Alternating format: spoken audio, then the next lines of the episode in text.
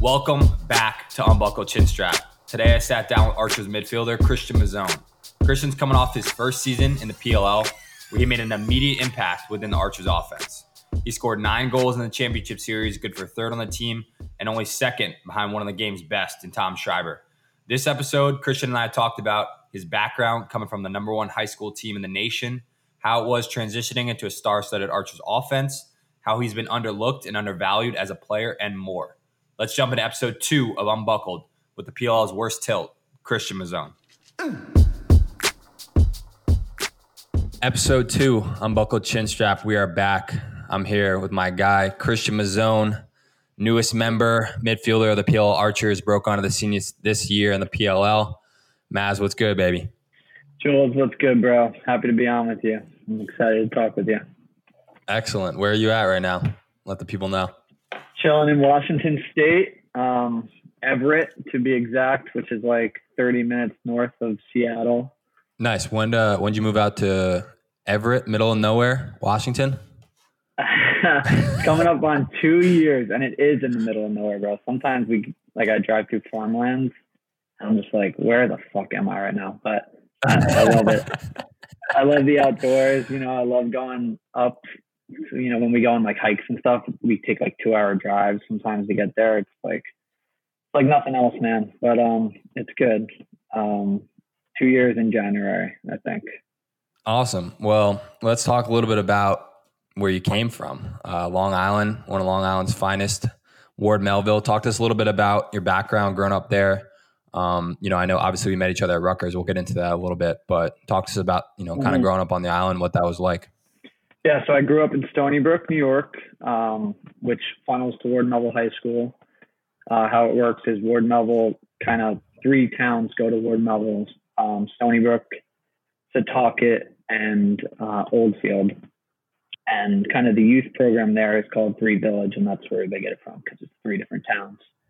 Um, so played Three Village my whole life. Um, never played with any, you know, all star teams like Long Island Express or anything like that.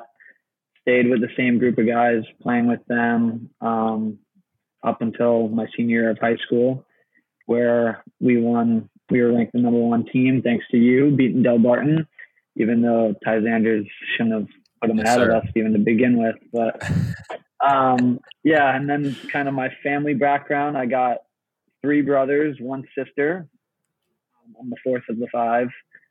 Uh, my brother Kenny played at Siena. Will played at Army in Providence, and then my brother Alex is at Georgetown right now. Um, and then my dad played a little bit at Penn for two years before he he quit and uh, transferred to Hofstra because his mom got sick.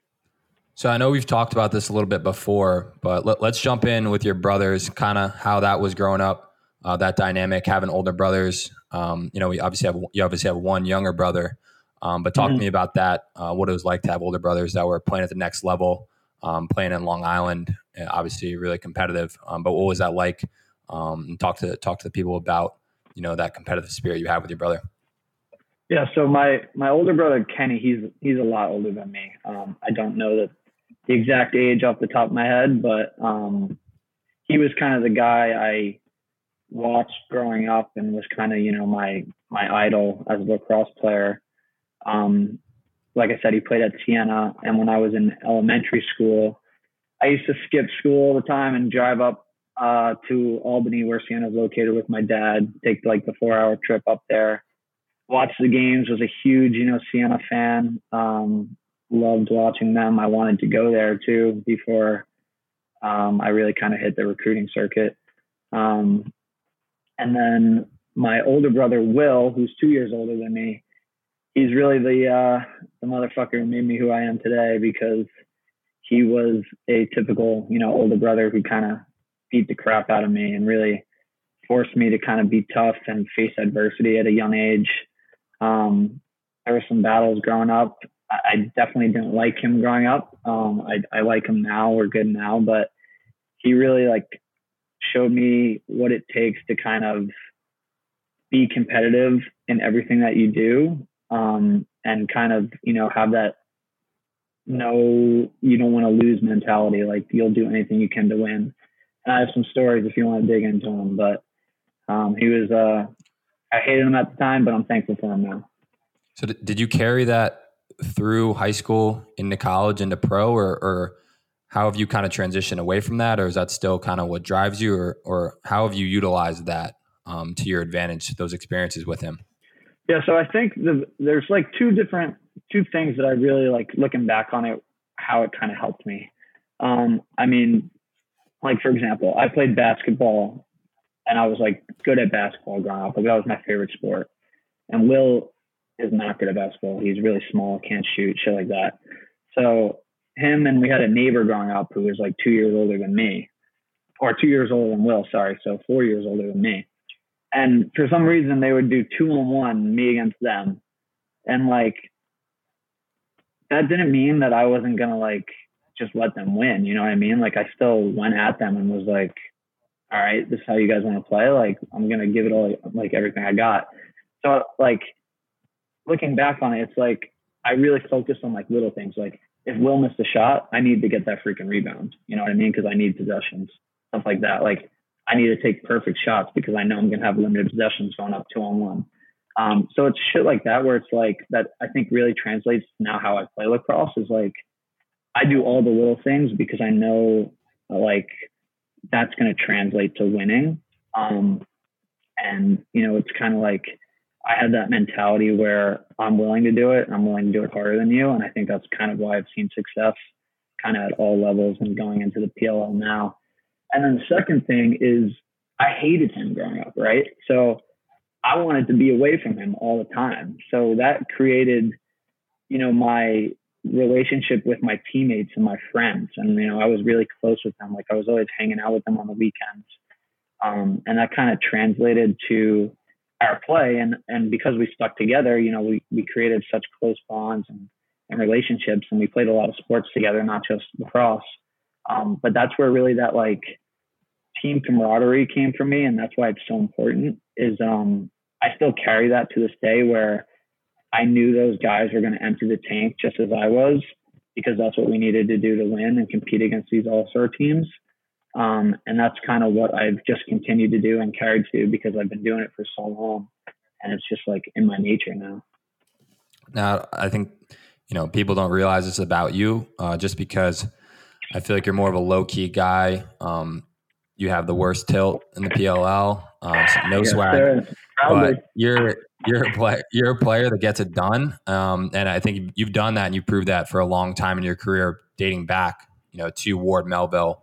I know you touched on it. We took out mm-hmm. Delbarton, which is crazy because we didn't know each other at the time, but we were both yeah. committed to Rutgers.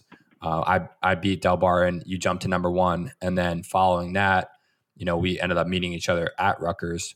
Um, but before you got there, you know, obviously Will was someone you were competing with against. And I, I feel like, you know, Kenny was kind of distant a little bit, but he was a guy at Siena, right? Um, and now to talk to us a little bit yeah. about, you know, what it was like to to watch Kenny at Siena. Um, and then, you know, how did Brecht kind of tie into that before, you know, you ended up committing to Rutgers?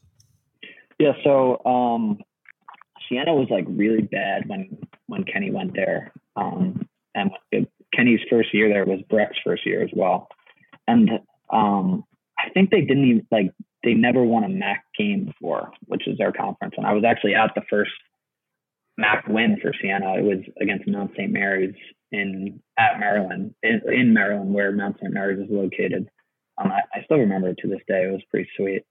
But I I think with Kenny, like he was a player that was similar to me. Like he played, he was a midfielder who did all the dirty work. you know, didn't score like 50 goals or whatever. Didn't have too many points, but was a smart player, a hardworking player, and you just trusted him that he was going to get the job done. And ironically enough, we kind of had the same career path in college where he played D mid for his first couple years. And then his senior year, he transitioned to offense and then, you know, kind of exploded from there. Um, and he, he had the first goal in Siena history for an NCAA tournament because the, his senior year was the first time they made it, and they they played Syracuse at the Dome. I was there, and he one against Galloway, which was pretty sweet. Um, but yeah, so I, I went to all those games and Siena was just like my team. Like I loved them so much just watching them. Um, they were exciting and it was exciting to see how much they grew from year one to like Kenny's senior year when they finally made the NCAA tournament. And they had some, you know, great players that that Brecht picked up, which I'll I'll give credit to Brecht. He finds some like diamonds in the rough type dudes. Like I remember they had this goalie Brent Herbst, who was just an absolute animal. I think he he came from Herkimer uh, Community College, so like you know the obvious comparison is Edelman, right? Who came from I don't know where Herkimer is, but they're pretty good. But the, the comparison, Edelman. yeah, the comparison is Edelman, right? Like where did where did Edelman go? I forget. Essex, right? Like where the fuck is Essex Community College? Essex, and this dude comes in. Edelman, just for everyone that doesn't know, he's a uh, Edelman was a beast at Rutgers, All American uh, goalie. Yeah. Graduated in 19. Yeah, so it's like stuff like that where I give credit to Brecht for being able to find these dudes because the same thing he did at Siena, he ended up doing at Rutgers. You know, with like guys like me and you who kind of come from you know more established schools who kind of just maybe got overlooked a little bit, but then also finding those like guys from middle of nowhere, aka Utah. You know what I mean? So, um, but I met. So is he recruiting you when you were watching Kenny? No, I'm way too young. I was in like fifth grade. So yeah, what? Get, give me a concept of how old you were, and Brecht seeing Little Mazzone run around on the sidelines. Yeah. Like, how, how did he know? Like, oh, I got to sink my teeth into young Mazzone here. Well, I I don't know exactly. I was in like fifth grade, and then it maybe went to like seventh grade where Kenny graduated. Like, it was in that time frame. Like, I was like still, you know, old enough to know what's going on and stuff, but um, still like a kid at the end of the day because I would like, you know, play with other kids um, that actually went there. Like uh, I think Tommy Kelly actually, his brother played at Siena, which I found out in the bubble, and I think I used to hang out with him. Honestly, don't remember that though. But um, I just met Brecht at like the the tailgates and stuff. Um, but like he wasn't like actively. I can't imagine how that was. yeah, I know, right? That's crazy. But he he wasn't Young actively like yeah, he wasn't actively like recruiting me because I was just too young. Um, but like I kind of learned through Kenny and through watching him kind of what his deal was, um, how passionate he was, and he was a much more passionate guy back then. I'll, I'll leave it at that in terms of what he was saying on the sidelines. But how did you go from Ward Melville, right? Number yeah. one team in the country. Brecht knew who you were, but how did other coaches not sniff you out? Um, you and Jack Bruckner led that team, you know, on Long, on Long Island, one of the yeah. most storied programs. So, how was it that Brecht? Is it just because Brecht kind of had, you know, that relationship with Kenny earlier? What, what kind of happened with that that you ended up, um, you know, at Rutgers? So it was my junior year when I committed. Um, so that was before my senior year where we went undefeated. But I was getting recruited by Colgate, Army, and Albany. Those were like my main three. And I just I visited all of them and I was like, okay, these schools like there's things I like about them and things I don't like about them. And also like they're although like Albany now is like Albany and Army's always good, you know, Colgate's kind of down now, but it just seemed like lower level schools to me, um, which I didn't think I should be at. You know, I believed in myself. I believed in the type of player I was. Um, and then I, Kenny kind of knew that I was struggling to make a decision, and he put me in contact with Brecht. And then, you know, Brecht and I got on the phone, and then I eventually visited Rutgers. And even though Rutgers at the time was probably the worst of those three, or those four, like Rutgers just seems bigger and like more like uh, you know you, they have the the pedigree when the back in the day when they used to make NCAA tournaments all the time. So it just seemed like a bigger, you know, where I could kind of make myself more known as opposed to those other three schools. And then when I visited there, I just loved the campus and I loved like the kind of the way it was laid out, how it's such a big school, you could kind of be who you want to be, um, and no one's really going to bother you about it. And then, you know, I just felt comfortable with Coach Brecht. Honestly, at the end of the day, like I knew who he was. I knew how much he cared. I knew how he's able to turn a program around because I saw it with my own two eyes. Um, and I just believed in him and I believed in how he thought that I could be. I think he saw my potential and knew that if I really, you know, sunk my teeth into things, that I would be a, a great player. And it took me a little bit, but he was eventually right. So, so you're, you're betting on yourself. You go to Rutgers.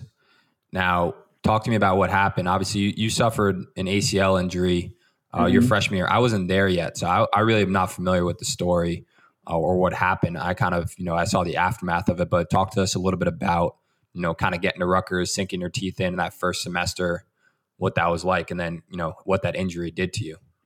Yeah. So going into Rutgers, my confidence was at an all-time high. Um, you know, just Ward national year, champs. We're coming, baby. Yeah, right into exactly. New Brunswick. Ward Melville, Ward Melville national champs destroyed everyone. Won the state championship game. You know the score was, Jules? It doesn't matter. I got you there. That's all I know. Sixteen to four, bro. It was ridiculous. Who was like, that? Who did you beat? We played we played West Genny, which is like an old school rival of Ward Melville too, which is cool. Who anyone in the PLL on that West Genny team? No, the best two players they had was that kid Ted Glesner, who went like you remember John Glesner from Army. What, what's Glesner?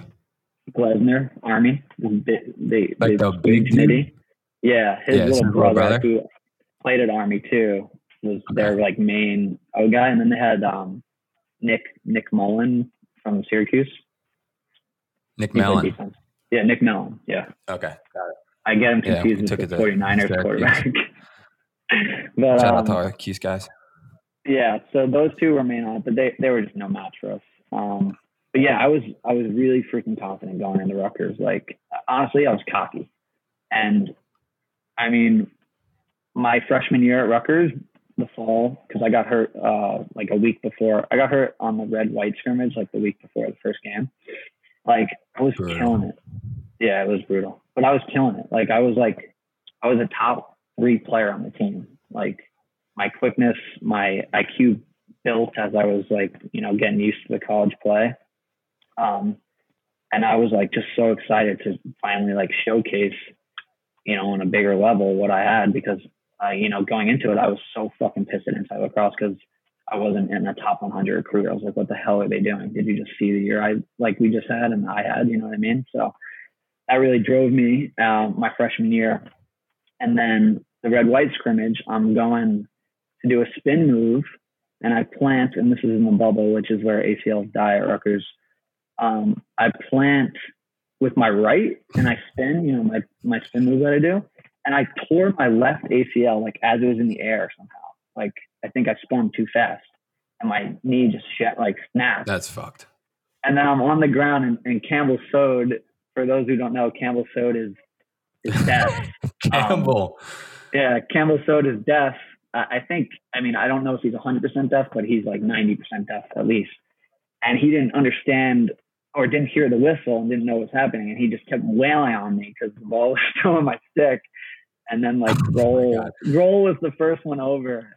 Um, Chris Grohl was the first one over, and he came over and kind of stopped Sode and then picked me up. And then I, I was like, what the hell is going on with my leg? Like, and I tried to, like, uh, Chris D'Andrea looked at me, the the trainer, and then I like went to go jog, and my legs my legs just felt like noodles. And I was like, what is this? And then I eventually got checked out and had surgery and my, my year was done. So coming in, uh, let me just acknowledge this. Jack Bruckner at Ward Melville got all the shine. You got no shine coming in okay, to uh, into Rutgers. Why why was that by the way? Inside lacrosse? I don't know, man. Were you the better I mean, player? Ruck is like a He's um, an All American. Mm, yeah, I know. I should have been there too. I don't know how I wasn't, but um, he's definitely not. I, I wouldn't say he's a better player. I don't think anyone's a better player than me, so I'm not gonna say he is. But he's a more like prototypical player than me. Um, you know, he's got like his mechanic shooting wise was awesome. Um, he, you know, can dodge, pass, shoot. Like he's got all three tools and he actually took faceoffs too, which was underrated. He was nasty at faceoffs. Yeah. Um, but well, I think that's that's a big. We'll talk more about. uh It doesn't matter. That's what I'm gonna yeah. say. It doesn't matter. Those all I those think, things. It's pretty. It looks. You look good, but yeah. I, that doesn't I honestly mean think shit. Um, I honestly think it's like I'm so unconventional in my play, like that people just write me off right away. And honestly, I'm sick Absolutely. of it because it's still happening and it's uh it's getting a little ridiculous now. So. Well, we'll talk more about that, but when you got to Rutgers, torn ACL, coming off of a national championship, did that just totally fuck your career up? Like, what what happened after that? Because um, I met you my yeah. freshman year. You were a sophomore at that point, redshirt sophomore, and I didn't really think too much about the redshirt stuff. Like, you kind of just I always thought thought of you as an upperclassman, like an older guy. You were at you know twenty three yeah. Robinson. Um, but we were not friends, you know, off the field. I think honestly, I don't think you liked me to start. Um, and you know, I, I would always think of you as this separate group of guys, you know, that were kind of on the team that just, you know, that's we had fun at the Robinson House. Um, but in my head, I'm like, all right, well, yeah. you know, I'm trying to, you know, I'm trying to turn this program around, and and I don't really know you. All I know of you as, you know, that kid that parties, but at the same time, you know, on the field you busted your ass, you know, and you're one of the best players, but you're playing defensive yeah. midfield at the time. So talk to me. So, which is totally different than playing on the offensive side. You just don't communicate as much. Um, so out of touch on the field, out of touch off the yeah. field. But talk to me about what was going on, you know, in your mind after that ACL tear, uh, and then kind of go into that sophomore year, your redshirt freshman year, my freshman year, um, kind of how you know how things went for you after that. Yeah, so I crushed my ACL recovery, like my rehab stuff, like really did like really killed it. Like I remember Nick Mesh Antonio tore his like two months or three months before me, and like I was like way ahead of him in the recovery process. So I was putting in the work there, but that's all I was doing. I would go to rehab and then leave and not go to practice and watch, and I would just go to my dorm and do whatever it was I was doing. And honestly, I started like partying a lot because I was like upset about my ACL and other things. Um, and I just didn't have like my priorities right. Like I was like, oh, I'm just doing rehab. Like once I get back, you know, then I'll just go back to what I was doing. But like you know, and like I know, like daily habits, those become what you are, right? Like the things you put in every day and what you're doing every day, eventually that becomes who you are. And it's hard to kind of change that once you like either need to or want to. Um, so that kind of carried into my red shirt freshman year. Um, and so what happened that year, I don't know if you remember, but I was ready to go for fall, but Brecht sat me out. He didn't want me to play fall. So I missed all fall. And again, don't really know what I was doing. I mean, I, I was going to practice then, but um, I don't even remember like how much work I was doing like by myself or whatever. But again, it was still like partying and stuff like that. Um, and that was like my main focus. And then when the season started, you know, the first time being back in a while, Coach Brecht had me and Goss, Brian Goss, in like a dual midfield role where I was playing St. John's and game. Yeah, I was playing offense and defense. And St. John's game, I actually did decent. Um, and like, it was Goss wouldn't get out of your way though when you try to go left. Yeah, that's true. I know. You remember that? yeah, That's what Brecht pulled up on the film. It's like, man, you have to go right. I'm like, or he has to clear through for him to go to his left hand. Exactly. Use your left to get back to your right. Um, but it was all just going too fast for me. And honestly, like, I don't know if you remember either, but I hit like a lot of freaking pipes that year when I was like playing offense. Like, you still hit a lot of pipes. Yeah, I hit pipes all the time. I'm king pipe, but it's crazy like I, I think to myself, I'm like, if those went in, like could have been different. But it doesn't really matter. At the end of the day, I was not ready for that dual role. Um, I should have probably just been one or the other. Um, and you know, Brecht made the change to put me to D mid, and I was pissed about it. But you know, it is what it is. Um, it didn't change how I competed in practice and game days, but it really did put a, you know, it kind of, I don't know what the right word is, but it stunted my growth, I guess, because. I, yeah, I took it as like a, a demotion, I guess. But then I didn't like we've talked about, I didn't do everything in my power to get back to where I wanted to be, right? I was kind of like, I took it kind of as final. Oh, I'm just a D mid now. Like, why would I put in extra work and stuff? And that's kind of what you saw, right? Like, I'm sure you were putting extra work in the time. I was nowhere to be found. I was at 23 Robinson getting ready for the party later that night. Um, and that was, that was the problem, right? My priorities weren't straight. I was, I wasn't kind of holding myself accountable. I was kind of blaming others for stuff. And, um, I, I really regret it looking back, especially with those two teams where we missed the NCAA tournament. I always think to myself, I'm like, you know, if I'm was the type of player who I was senior year and who I am now, which I easily could have been if I put in the work, would there have been a, you know, would we have been a different team and would we have, you know, kind of got over the finish line and went to the NCAA tournament? And then who knows once you get into the tournament. So there's a lot of, uh, you know, regret, but I'm just happy I finally figured it out. Yeah, I mean, on on my end, I think kind of it, it's. I mean, it's not almost. It's definitely easier to have that drive to you know say to yourself, I want to put the extra work in. You know, I want to grind when you're on offense. Like I started as a freshman, I should not have been starting. Well, no, let me take that back. I was similar to you. Like I came in that summer. I played in like a bunch of tournaments with an older team and I was mm-hmm. crushing summer, like playing against college kids that were juniors, seniors, and I was doing really well. When I got to Rutgers, I was having issues with my wrist and my hip, and then like just a lot in terms of reps, and my body was not used to it.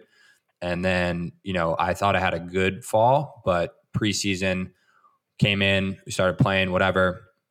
Um, at that St. John's game, I was not that confident, and then Richmond game played terrible. Should not have been starting. So on my end, I had a lot of drive to be like, brutal, dude. I had a lot of drive to be like, all right, I have to get better on offense for the sake of the team. Where on your end, it's like, all right, you are coming off a national championship, Ward Melville. You tear your ACL, you're one of the best three players to, from jump. Like now you're just getting demoted to D mid. Like if if you're not having a conversation about that mm-hmm. with someone, or it's there's no clarity about it for you know what your role is or what being in that position could do. Um, you know, it's hard mentally to be like, yeah, I'm going to sink my teeth into this and, and grind it out um, and do extra work. Because now with the extra work that you're doing, are you doing it to get back on the offensive end, or are you doing it to become the best defensive midfielder in the Big yeah. Ten? Um, and you know that exactly. process, it's like that's not easy. So you know, I give you a lot of credit for you know kind of being able to turn it around because you know I know we came back our our senior year, um, and you know you did a lot of soul searching over the summertime at that point, you know, I had mm-hmm. I didn't play that well junior year as well as I could have. Um, I, I was still an All American junior year, but it was not. It was a hard year without Beta, like graduating, so that put a more pressure on myself. And then um, Beads went down again, which is like now you know what are we gonna do for senior year? Like that was hard enough. Jeff's graduating, we got guys graduating, um, and you know I think for you that was an opportunity for you to be like, all right, you know, how am I going to be able to take this next step? Um, you know, it's kind of coming down to the wire yeah. here. So talk to me about you know, coming to that senior year, you know, we, I know we talked over the summer. We could talk a little bit more about that, but um, what was that like for you to kind of make that switch um, as a defensive midfielder, but to say to yourself, all right, this is my last go? Yeah. So I will say, like, the way Rutgers ran practice, like when we were running NASCAR, like in, you know, the thick of it with their soft, your sophomore, our sophomore year and um, junior year, like I was getting mad offensive reps in practice, like NBA, all that stuff. Like that was the whole practice. So I think if I didn't have that, I don't think I would have been able to make that jump junior to senior year because you know I was working on my game without even really knowing it. I was working on my dodges, how defenses slide and stuff. So I was like getting in that extra work offensively, like in practice almost. So that really helped. And then junior year, you know, we were rolling for a little bit there, running NASCAR all day. And then the Chad went, yeah, right. no. Chad went down um, with an injury. And this was like right before the Big Ten slate. And Brecht brought me in to his office and was like, you're the guy we trust the most, like to take his spot, like on the offensive end. Like we, we really only ran one midfield line. We did not have much depth um, so they they transitioned me, and Um, you know, I scored in every game in the Big Ten, and I knew that that's like what I wanted to be doing, and that's what I should be doing. And I was like, this is when I wasn't even eating healthy, so I don't even know how I was doing well because looking back, I was chubby as hell. I was eating Wendy's four for four deals all the time, and like uh, was that Italian place before practice. Yeah, crispy pizza and all that stuff. Like crispy pizza, chicken parm, yeah. fire.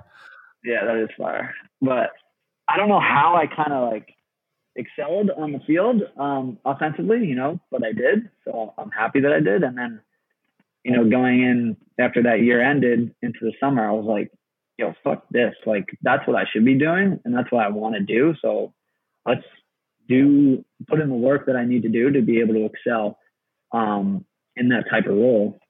And that summer, I like, you know, I stopped going out. Really, I this was when I met Mary too, so I kind of had her to lean on. Um, I was, you know, having more kind of like hanging out with just close friends you know, at their houses or something kind of low key stuff. And I was just grinding every single day. Like I put in more work than ever. Um, I was at the field like two to three hours, like every single day, just like soaking it in. And, you know, I was eating healthier now at that point.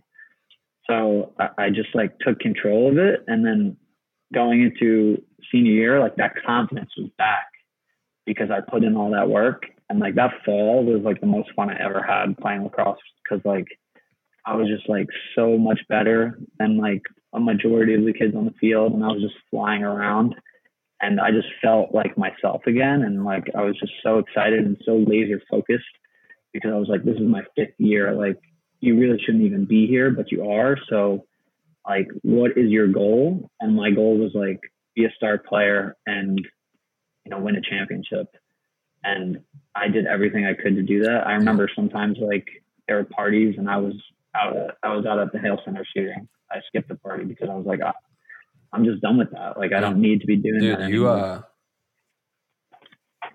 I remember uh, that summer going into to 2017 summer going into 2018 our senior yeah. year i was driving in maplewood on one of these main roads and i just spoken to you for like 20 minutes on the phone and you were like communicating with brecht and i just remember like thinking in my head i was like oh shit i was like I was like, Mazzone's like locked in. And I was yeah. like, this is dope. Because before that, I had felt like since Beta, there wasn't anyone that was like as committed to it as I was. And, uh, you know, on the defense, on the offensive end, at least, like we yeah. had guys that were like, you know, wanted to play on game day and, and competed hard in practice. But as far as extra work goes and like being like, we can make a run at this, you know, at a national championship if I commit my entire self to this team. Um, yeah. I, I, didn't feel like there was anyone on the offensive side, but after I spoke to you, I was like, all right, well, now I, I felt like a pressure almost relieved. Oh, Beads obviously, but Beads has been going through his ACL tears. Yeah, he's um, out. Yeah, and then we had we had Kieran and Kieran, but Kieran was a little younger. Um, and I was like, this is dope. And they came back that that's um, fall, and I was like, I almost had a guy that I felt like I could compete against and with. Yeah with these like you know different types of things and you were bringing things to the table that i wasn't really thinking about you know like the nutrition piece like you at that point you know i'm about to eat like a bacon egg and cheese before practice on like a roll and then i'd go to practice and i'd feel like shit for 20 minutes and then it'd be good but then it's like nah like we're gonna eat ground turkey and eggs um, mm-hmm. and you know sweet potatoes before practice and then I was like, oh shit, like Mazzone's locked in more than I am in certain things. And this is, you know, that's what raises my competitive level yeah. you know, and it makes me think about investing into myself more. Um, and then, you know, you talk about the mental side of things. You came back uh, that that senior fall, and we were firing on all cylinders. Like I remember, you know, we were really good, mm-hmm. and I know we played. Um, was that fall ball we played Holy Cross, or was that spring we played Holy Cross? No, that was spring. The fall ball we played like Loyola, Loyola, UMass. UMass. So we played yeah. Holy Cross. I remember that fall. I mean that spring, and I remember that game, Coach Mitchell, like we should not have been close against Holy Cross. Like mm-hmm. the level of talent we had and the level, you know, the the way that we could compete and the consistency that we had as a unit should have been there more.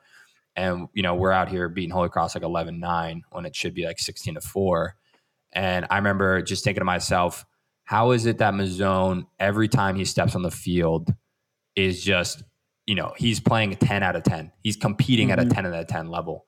Whereas sometimes I felt like when I'd step on the field, that I was, you know, I could drop to like a five out of 10, depending on who I was playing, um, you know, or what the, the dynamic was. If, you know, if Maryland under the lights, like I'm going to show up and I'm going to step up because, you know, I want to show out for Maryland.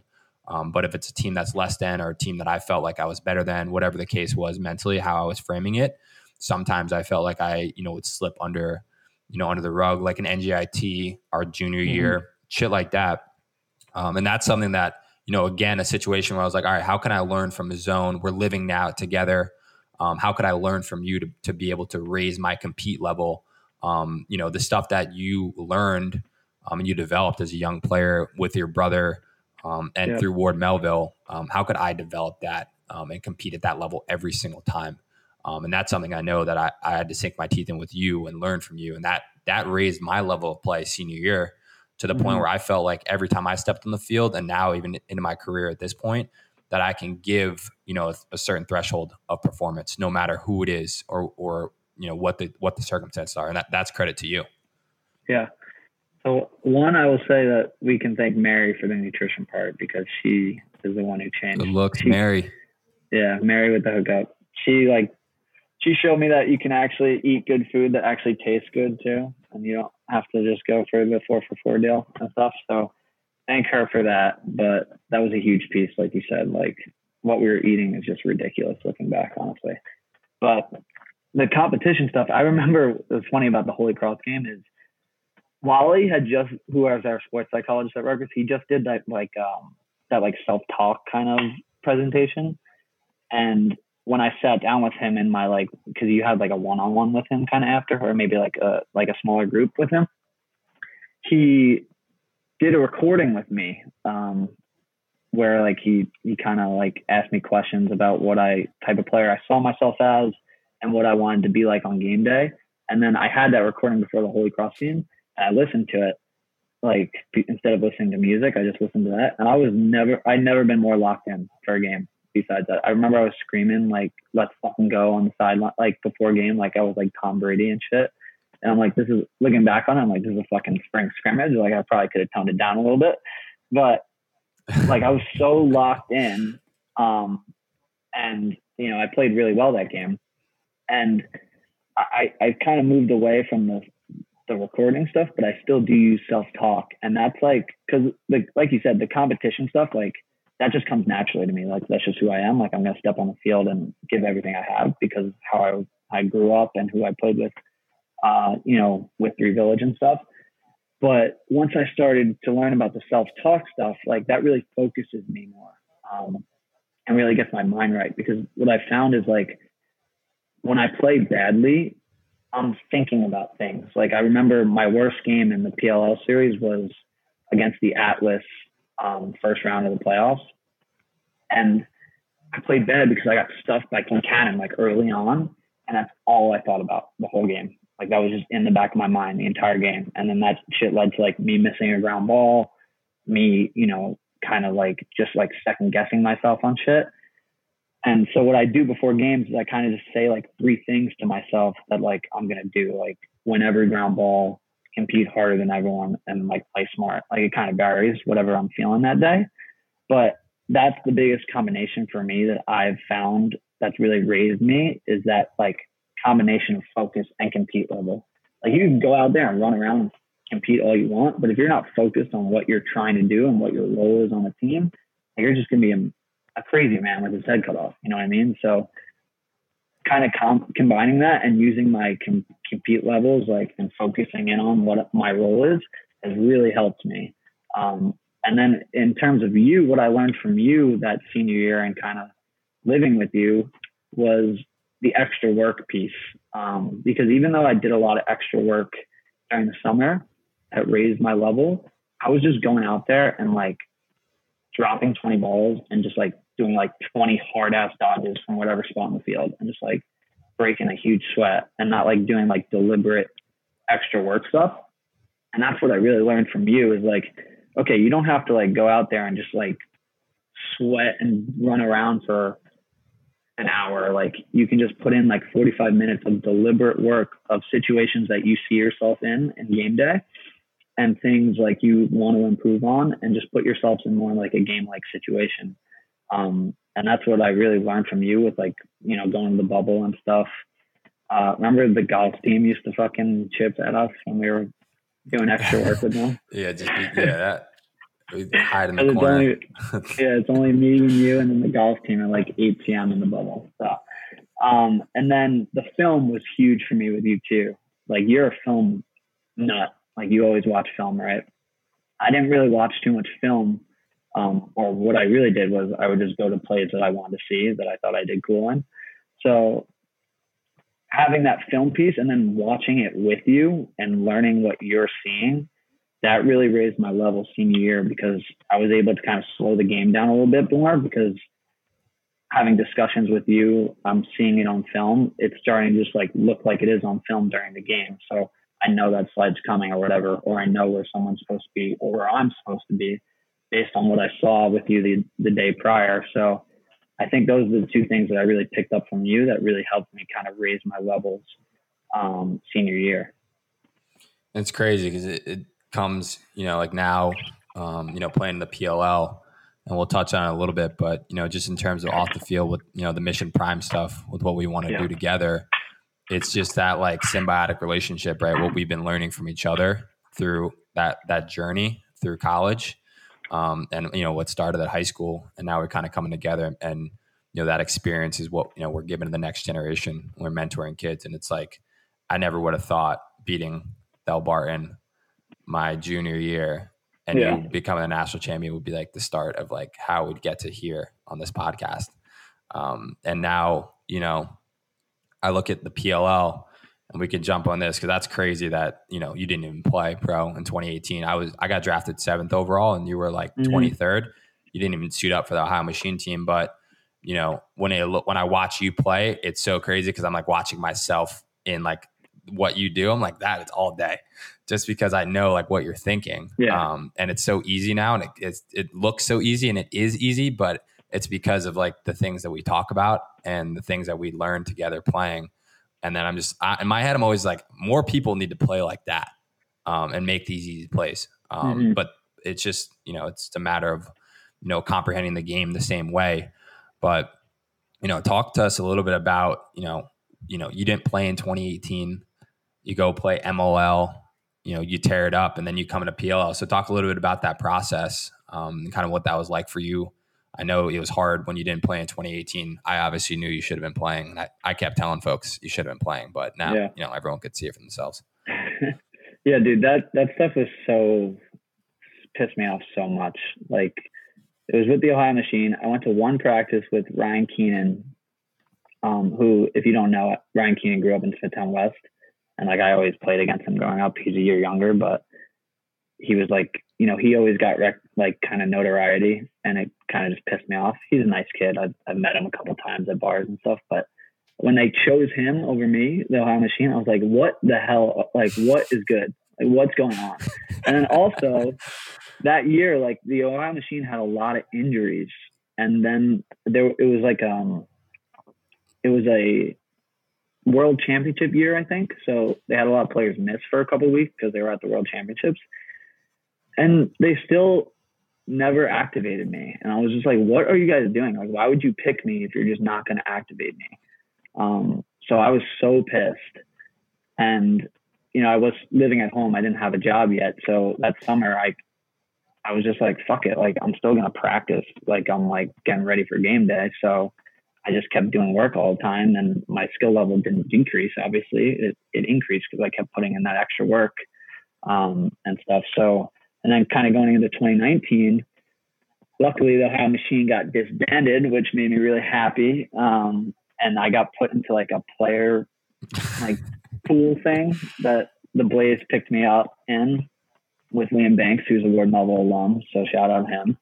Um, and that team was a lot of fun. And I was like so determined going into that year to get to the PL. Like I've said this before, but I, I viewed it as a minor league kind of thing. Like I remember thinking to myself in tryouts, I'm like, dude, I haven't even made this team yet, and I'm already like focused on transitioning to the other league. Like, you know what I mean? So, but luckily I, I played well that year. Um, I still got short shafted to be honest. Like I was fucking going on wings just to get on the field. Um, I was like at the bottom of the, the depth chart in midfielders. Um, I did not understand it. I had a kind of. Why do you think that? Why do you think that is?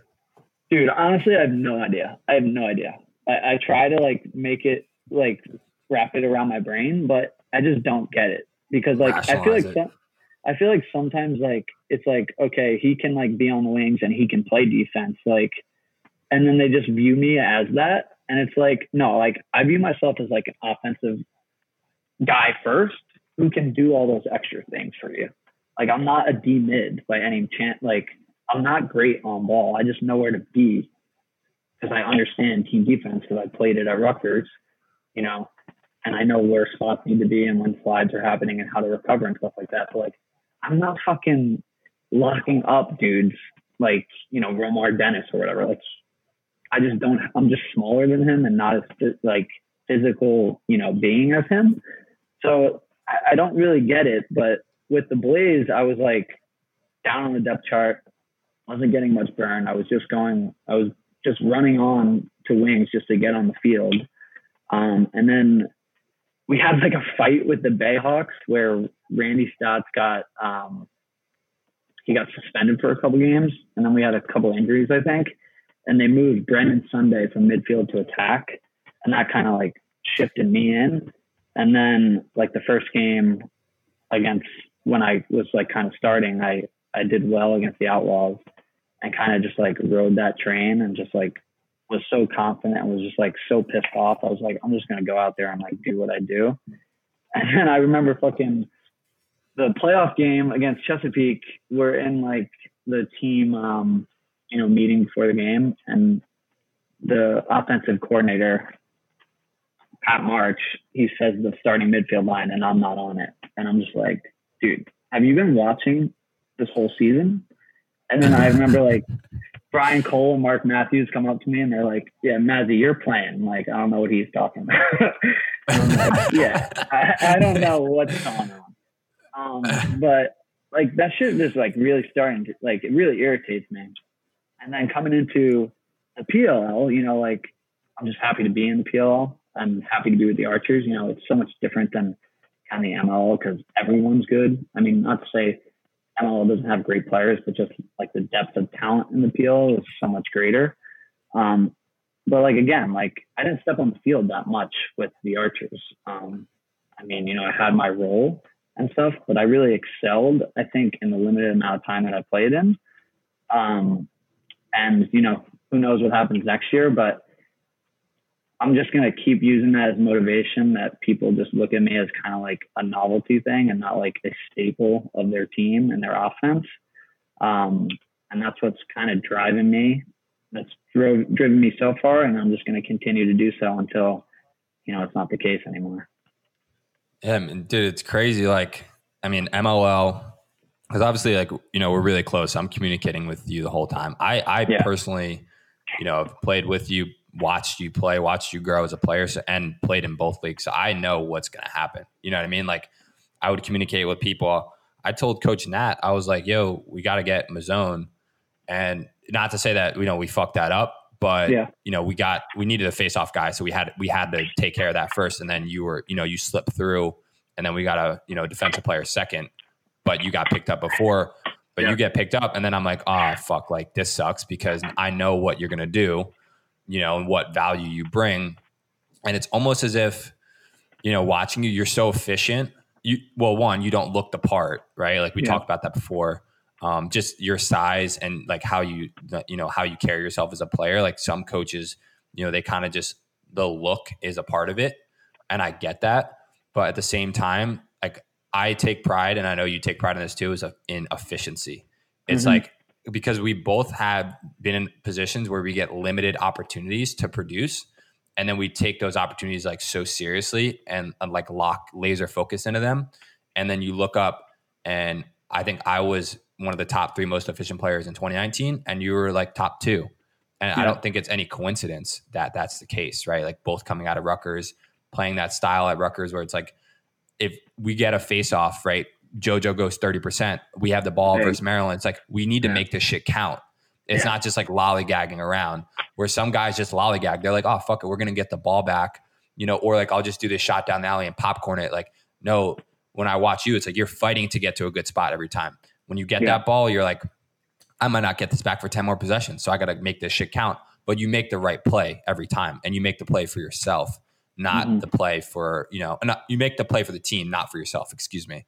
Um, and, you know, whether that's off ball, you know, pick and rolls, whether that's getting back in transition and recognizing you have the matchup or, you know, settling it down offense. And it's like over the course of the season, I'm talking to guys and I'm following up and they're like, I don't get it. You know, he just ends up on top of the crease. I'm like, yeah, I mean, he just knows what he's doing. He knows how to play. Um, so what, you know, what was that like, uh, you know, going on to that team, obviously playing with Tom, you know, Grant yeah. Ament coming off the number one draft pick. So what, what was that like for you transitioning um, with those guys and, and, and, talk to me a little bit about the locker room vibes and what you guys had going on uh, Kangaroo Court. Yeah. So um, I will say, like, playing with you senior year when I was getting the pole, like, looking back, I wish I kind of carried the ball a little bit more because, you know, just to kind of take some pressure off you and not put the ball in the hands of Gallagher, you know, who's a great player, but he was a freshman at the time, and, you know, Tommy Coyne and stuff yeah. like that. So I kind of regret that a little bit, but I, I really learned how to be a, an efficient off ball player, right? Like the focus is on Jules. Like I need to play off of Jules. I don't need to play with Jules. You know what I'm saying? Like I think, and then with the Blaze, like ball movement was just like a thing because of the guys we had, like Shane Jackson, Mark Matthews, Colsey, Staats, Palisak. Like the ball was just spinning all around. So if you weren't cutting and moving, like you just you just looked out of place. You know what I mean? So that helped too. And then coming into PLL, like I think a big issue that some of these guys who kind of like flare out, who are like big names in college and stuff, is like, all right, yeah, you were the guy in college, but now you're playing with Tom Schreiber. Like, you're not the guy anymore. Like, you need to play off of him. You need to play with him. Like, and I think and that's okay. That's okay. Yeah, and like, that's fine. Like, it's okay. Just like refine your skill set and work on what you the type of player that you need to be now, right? And like I knew that going in, like okay, I'm gonna like be asked to beat shorties when I get the matchup, right? And be efficient off ball. And I've just like learned how to move like throughout those two years, the one with you and with the Blaze, like your feet should be moving the whole time on offense. Like they're standing still, like you're doing something wrong. Um, I'm playing with guys like Tom and Grant. Like if you're moving, they're eventually to find you. And you know, playing off ball defense, I've done it before. It sucks because especially if someone's moving all around you, like you got to keep your head on a swivel and stuff. So I think just being able to play off of these, you know, star players who have the ball in their stick all the time, and not being like, you know, having my ego and be like, no, I want the ball. I want to take the guy and score. Like you're going to score more goals by cutting off ball than having the ball on your stick.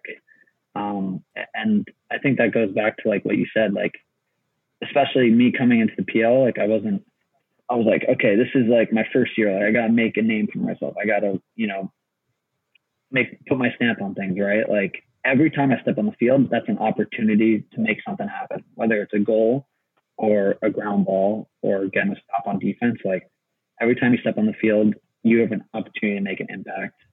Um, and it just kind of led to, you know, the goals that I had. I mean, they're just, if you look at them, they're all just like off ball for the most part. Um, and, you know, just moving while, while defenders, you know, aren't paying attention and stuff like that. But I, I really think that's the biggest thing is like, look at who you are and who's on your team and who's around you.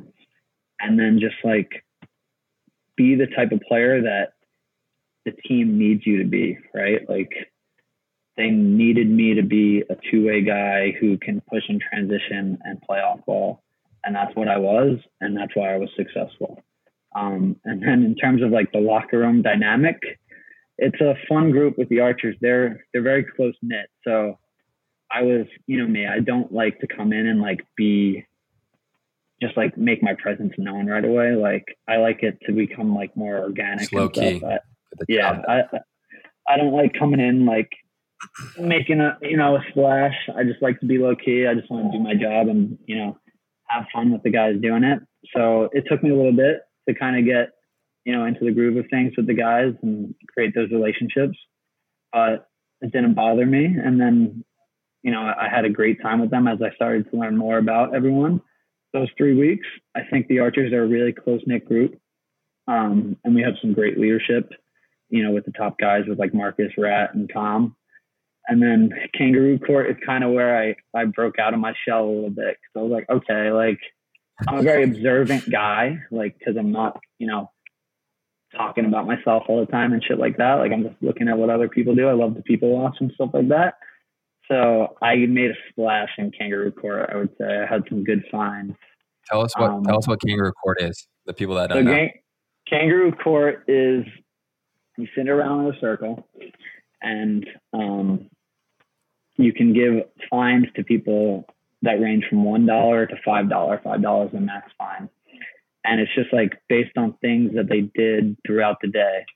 Um, like I remember, I I fined Fowler, Brendan Fowler, because he flushed the urinal and it overflew on him.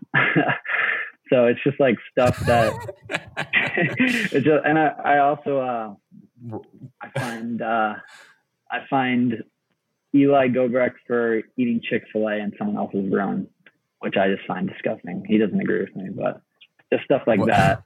What did what did you get Grant Ament on? Because I would light his ass up based off I got, social media. I, I think I was on I think team. I find I think I find Grant every single time.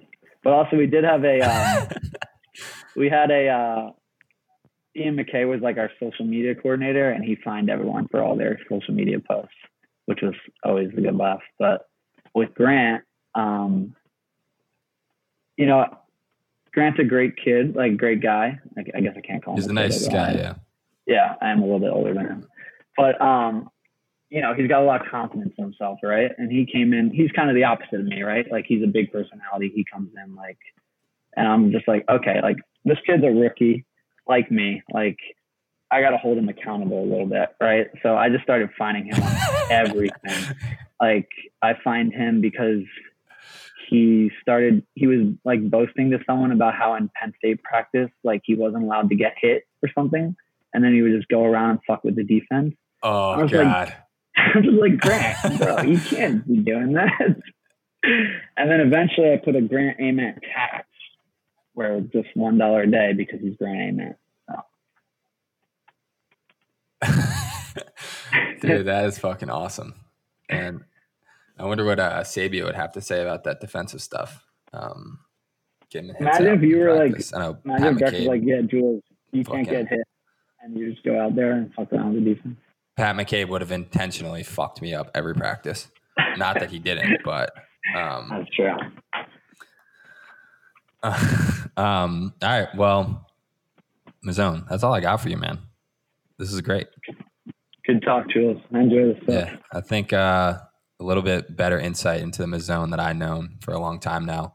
I'm excited to kind of see what you come out with next year. Hopefully, you know, you kind of you know get a little bit more time. I think mm-hmm. it's just kind of a natural progression. You know, coming to a new locker room, shortened season also. yeah, know, it's going to draw out a little bit more. So I'm excited to kind of see what that happens. I'm excited to get back personally, um, so I could bust that ass once we play the Archers. Um, hopefully, get your ass caught on defense a little bit. Mm. Um, and uh, yeah, I'm excited. And I will. Uh, I'll definitely talk to you later this week. Archers over Redwoods, bro, and I'll lock you up. Arrows down, boy. That is it for this week's episode of Unbuckle Chin Strap. I want to say thanks again to my homie Christian for coming on and talking with me. You can follow Christian on Instagram and Twitter at Chris Mozo.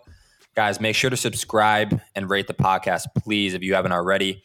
If you have any questions or want to ask for future guests or even have suggestions on which athletes we should have on next, feel free to let me know.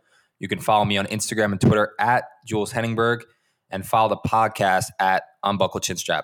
Thank you guys all for listening, and I'll catch you next time as we have on PLL MVP nominee Josh Byrne.